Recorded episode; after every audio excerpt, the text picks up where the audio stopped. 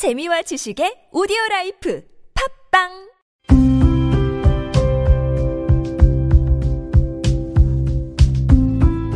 칼럼을 읽어드립니다.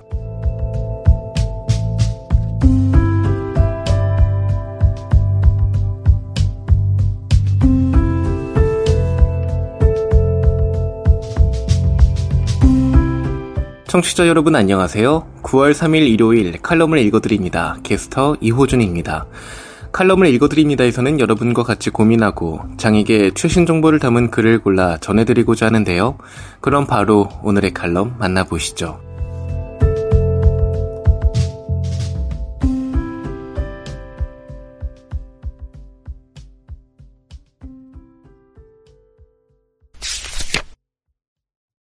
함께 걸음, 방송, 감정적 공감이 아닌 이성적 공감을 이끌어내야 할 때, 장애 코드로 문화 읽기, 백수정 대중문화 비평 활동가. 지난 6월 23일 KBS 시사 직격에서 방송된 시한부 엄마의 호소문 우리 새끼를 부탁합니다 편을 봤다.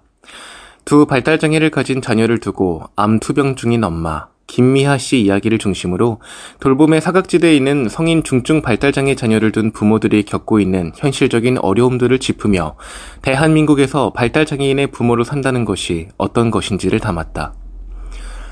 2023년 6월 13일 발달장애 자녀를 둔 부모 600여 명이 발달장애인 전 생애 권리 기반 지원체계 구축을 촉구하며 오체 투자하는 모습이 담겼고 5년 전 삭발투쟁과 삼보일배 그리고 단식투쟁을 감행하며 발달장애인도 익숙한 지역사회에서 이웃으로 지역 주민으로 함께 공부하고 일하며 안전하게 살고 싶다고 지원체계를 구축해달라고 외쳐온 세월을 전했다. 이 배경을 올해 들어 벌써 4건이나 발생했고 매년 늘고 있는 사회적인 참사, 즉 미흡한 지원 체계에 견디다 못한 부모가 발달장애 자녀와 동반 죽음을 생각할 만큼 고통스럽고 끝이 보이지 않는 돌봄의 일상.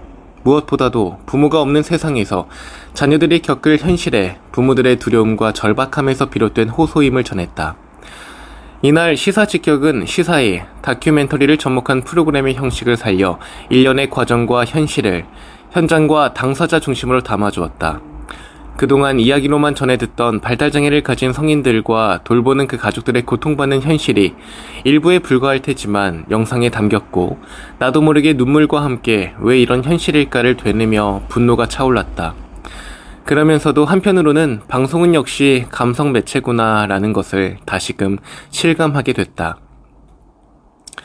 사실 방송 전부터 제목에서 밀려오는 우려가 있었다. 왜나 어떻게 보다는 현상이나 결과에 주목하는 방송에서 돌보는 부모의 입장이 중심에 놓이게 되면 자연히 그 돌봄을 받는 장애 가진 자녀는 그저 대상에 머물 수밖에 없는 한계가 존재할 것이기 때문이다.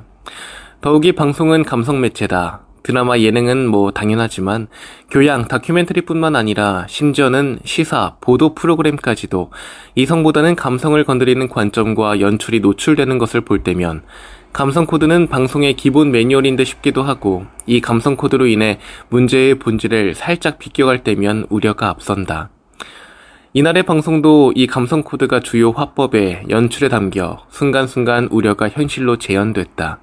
돌봄의 어려움, 이로 인해 지치고 고단한 부모의 일상을 설명하고 보여주며 집중시키는데 초점이 맞춰졌다. 부모의 이런 힘에 붙이고 고단한 일상을 전할 때마다 발달장애를 가진 자녀의 입장을 헤아리는 코멘터리 하나 없이 아무것도 할 수 없음이 강조된다. 자의 행동은 물론이고 폭력성, 심지어는 가장 수치심을 건드리는 신변 처리 문제 등이 적나라하게 재현된다.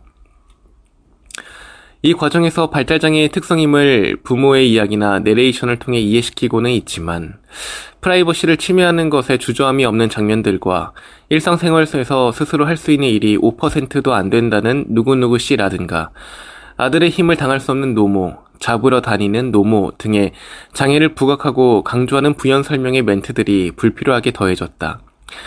특히 신변 처리 같은 치부까지 자세히 이야기하는 부분은 부모의 동의가 있었더라도 취재원 보호를 우선해 편집했어도 그 상황은 충분히 전달되지 않았을까? 시청하면서 출연한 부모나 발달장애 당사자들이 사전에 알았다면 과연 이대로 방송이 됐을까? 이 장면들을 발달장애를 가진 당사자들이 본다면 어떤 기분일까? 상처가 되지는 않을까 등등의 걱정도 됐다. 결정적으로 발달장애를 가진 자녀들의 입장과 이야기는 담기지 않았다. 의사소통이 어려웠을 것이라는 것은 뭐 짐작이 되지만 제작진이 의지가 있었다면 방법이 없진 않았을 것이다. 태영 씨가 직업 교육 받는 장면에서도 태영 씨의 자립 가능성을 교사의 인터뷰로만 전했고 방송 말미에 지원주택에서 자립해 생활하고 있는 장애 당사자들을 소개하면서도 이분들의 이야기, 자립 생활에 대한 이야기를 어머님의 입장과 바람으로만 전했다. 그나마 모자이크 처리하고 부모들이 인터뷰에서 자녀 마음과 자신도 조절할 수 없는 행동임을 얘기해주고 있었지만 장애인과 돌봄에 대한 우리 사회의 보편적 인식에 더해 감정의 공감을 건드리는 화법과 연출이 장애 가진 사람들을 수동적이고 의존적인 존재로 인식시키며 돌봄의 권리를 가진 주체로서가 아닌 돌봄의 대상이라는 인식에 머문 내용과 메시지를 전하는 데 무게를 실었다. 그러다 보니 장애 자녀를 둔 부모의 가중된 돌봄의 무게는 장애의 자녀로 자녀의 장애로 인해서보다는 부모의 돌봄을 당연시하는 사회의 인식과 암묵적인 합의 그리고 이에 앞서 장애를 가진 사람들의 존엄과 권리가 무시되는 현실에 있다는 본질이 흐려졌다.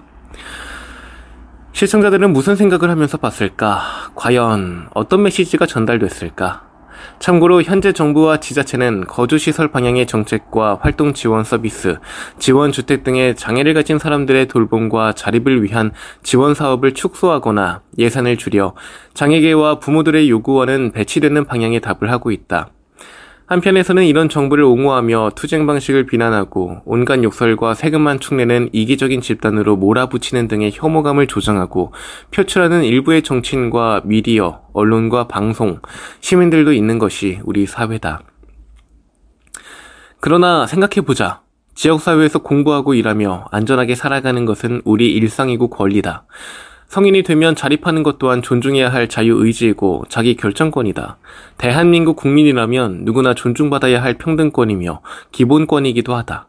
정부와 지자체는 이를 존중하고 지원해야 할 책임과 의무가 있다는 것에는 누구나가 공감할 것이다. 그러나 세상은, 이 나라는 장애를 가진 사람들, 특히 방송에서 소개된 정도의 장애를 가진 사람들을 자신이 태어나고 자랐으며 생활하던 곳을 떠나 산속이나 우지로 들어가 시설에 갇혀 살라고 떠밀고 있다. 정당한가? 이날 방송을 보며 부모의 희생만을 강요하고 매달리는 장애인 돌봄의 현실에 앞서 장애가 있다는 이유만으로 이 모든 권리를 온전히 존중받지 못하고 배제와 분리의 대상으로만 낙인 찍는 세상과 정책에 대해 차별이라고 생각하게 된 시청자들이 과연 얼마나 될까?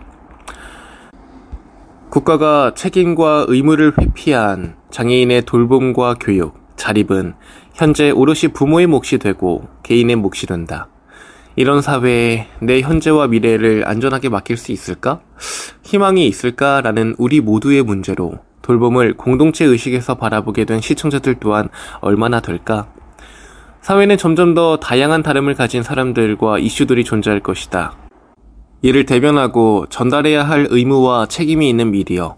이 중에서도 대중의 인식에 많은 영향을 미치는 방송의 역할이 중요해진 만큼 현상과 결과에만 집중하며 감성을 자극하는 과거의 전달 방식에서 시청자가 조금 더 문제의 본질에 집중하고 왜와 어떻게 무엇을 고민하게 하도록 이성적 공감을 건드려주는 전달 방식으로 바뀌어야 할 때다.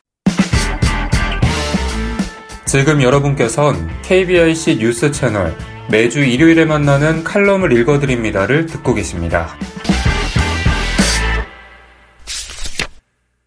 더 인디고 안승준의 다름 알기 I can do it 안승준 더 인디고 지필위원 글씨가 처음 생겨났을 때 눈이 보이지 않던 사람들은 그것이 없던 때에 비해 오히려 더 큰 어려움을 겪었을 거다. 문자가 없던 때엔 너나 할 것 없이 듣고 외우고 말하는 방식으로 정보 전달이 이루어졌겠지만 글자의 탄생이라는 시점을 기준으로 그걸 읽을 수 있는 사람들과 그렇지 못한 이들은 다수와 소수 혹은 강자와 약자로 나뉘어졌을 것이 분명하다.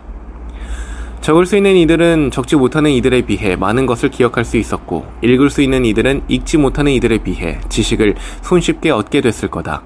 힘을 가지게 된 사람들의 관점에서 그 사건은 보지 못하는 사람들을 부족한 이라 여기게 되는 계기가 되었지만 글자를 볼 수 있는 사람 중 일부는 다수의 혜택으로부터 소외된 이들을 돕고 싶어 했다. 소리내 글자를 읽어주기도 했고 다른 방법으로 읽을 수 있는 매체를 만들려는 시도도 했다.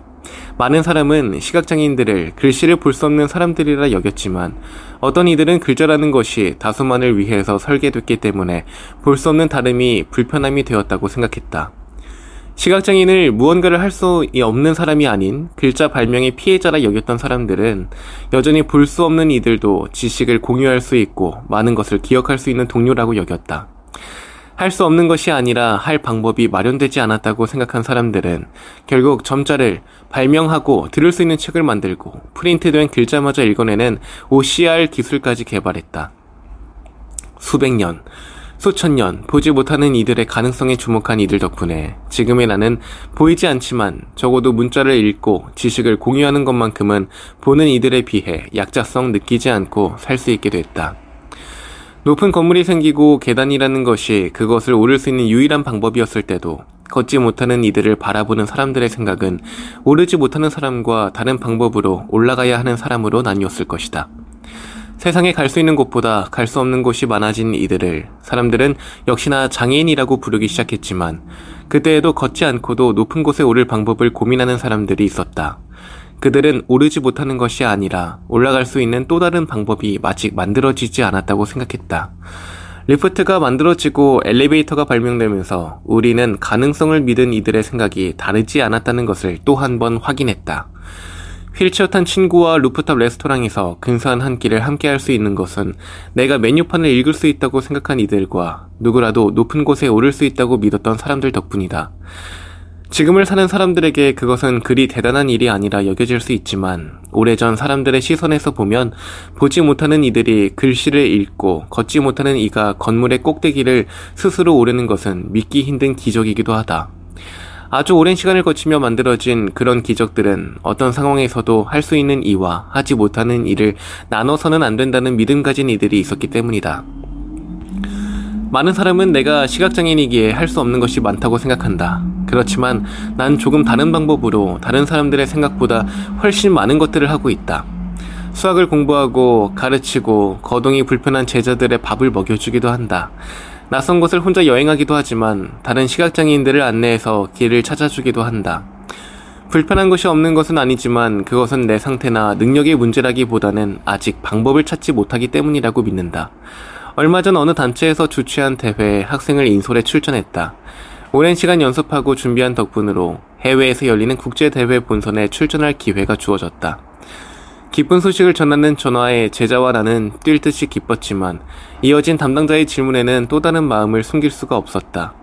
본선에 출전할 땐 다른 인솔 선생님을 추천해 주실 수 있을까요? 여러 가지 이유와 단체의 사정을 말하며 예의 있는 말투를 건넨 제안이었지만 내가 눈이 보이지 않는 사람이 아니었다면 듣지 않아도 될 말임이 분명했다. 그들의 판단대로 나는 비장애인 교사에 비해 낯선 공간에서 학생을 인솔하기에 다소 부족한 사람임이 틀림없다. 그렇지만 그것은 결국 내가 다른 인솔자에 비해 부족한 탓이 아닌 나 같은 사람이 인솔자가 될 수도 있다는 준비를 하지 않은 대회 주최 측의 준비 부족에서 기인한다. 현실적 어려움을 토로하는 주최 측의 사정을 받아들여 다른 선생님을 추천해드리는 것으로 상황이 마무리되긴 했지만 갑작스러운 상황을 이해하지 못하는 제자의 마음마저 완전히 다독일 수는 없었다. 인솔을 할 수 있는 교사와 그렇지 못한 교사로 구분되는 기준이 이어진다면 시각장애인인 나 같은 사람들은 언제까지 다른 이들에 비해 부족한 이라는 인식을 학생들에게 심어줄 수밖에 없다. 장애를 기준으로 그리고 어떤 기준으로도 할 수 있는 사람과 그렇지 못한 사람을 나눠선 안 된다. 우리가 모두 지금의 자리에서 지금처럼 살 수 있는 것은 가능성을 믿은 이들의 강한 신념이 이어졌기 때문이다. 그런 사람들이 없었다면 어쩌면 당신도 상상 못할 기준으로 어디에선가 배제되고 소외되었을지 모른다. 지금 무언가 함께할 수 없는 친구가 곁에 있다면 그가 함께할 방법을 우리는 고민해야 한다. 정당하고 합리적인 배제는 어디에도 없다. 다만 아직 부족한 준비가 있을 뿐이다. I can do it. You can do it. We can do it. 우리는 끊임없이 주문을 외치고 그것을 믿어야 한다.